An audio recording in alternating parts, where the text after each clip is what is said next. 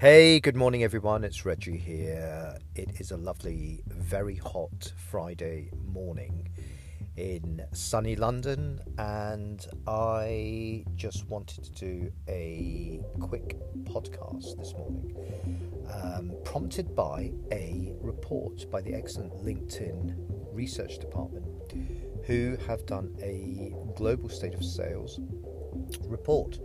And given that LinkedIn has access to so much data, it's something that's actually of relevance to everyone in the B2B marketplace and something as we're all looking to uh, get new business uh, between now and the end of the year something that I thought that actually struck a chord with me and hopefully will with you so it, it is also something that I've been sort of waffling on about for quite some time, and there's data to back this up, uh, numerous amounts of data. So here we go. One of the things that came out of this report was that a third of sellers say that they have closed deals of over $500,000 without ever meeting the buyer face to face. Just think about that for a moment. These are closed deals, not inquiries, prospects, MQLs, i.e., marketing qualified leads, or anything like that. These are closed deals of half a million dollars where the buyer has literally rang up or emailed or contacted a company and was ready to buy and sign. Now, this is really interesting because the reality is is that there are um, a variety of reasons this has happened. There's so much B2B buyer apathy, i.e., the traditional way that things are actually done in the B2B marketplace. And buyers aren't actually getting, i.e., your potential customers are not getting what they want when they go through a process that is quite archaic, especially in B2B markets.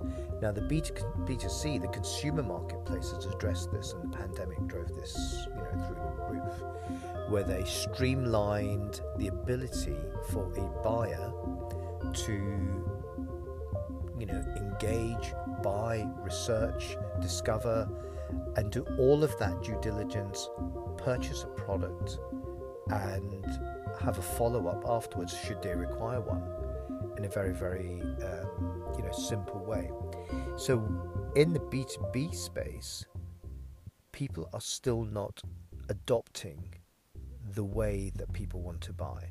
They're using very, very outdated methods of, you know, mass outreach, telesales. Nothing wrong with any of these, but they're doing it in a way that isn't gaining any traction and not getting any sales. Or if they are, they're bombarding people with sales.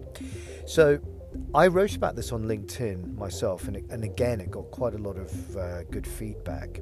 And that is creating content is vital, but creating content to try and get a conversion does not resonate with a lot of people. You're creating content so people will actually read and buy your content.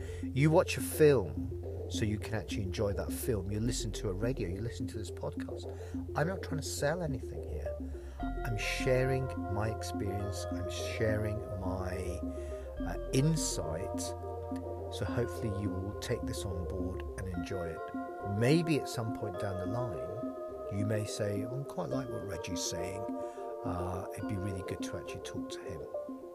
And that may happen, it may not. It doesn't really matter.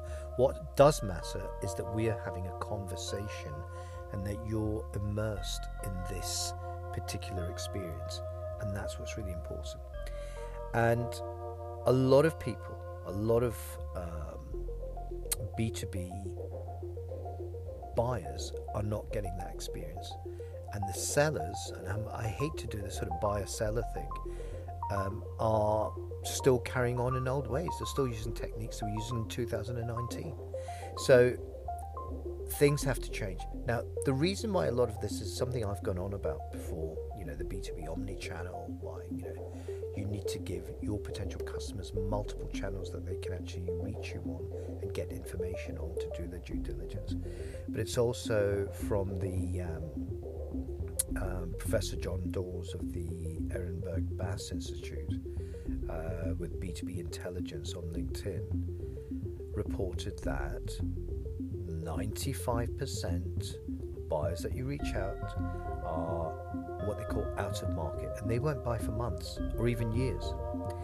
And contrary to popular belief, you cannot persuade the buyer to go in market because they already have what you're selling, so they don't need it, but they're engaging with you.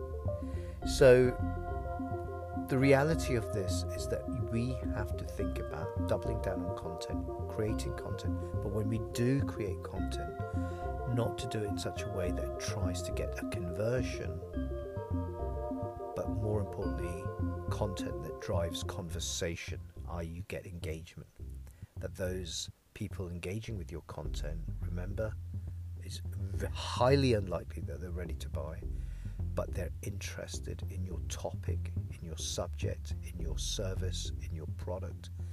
And it's important that we actually, as marketers, as salespeople, as uh, people who facilitate all of this, allow people to engage with our content.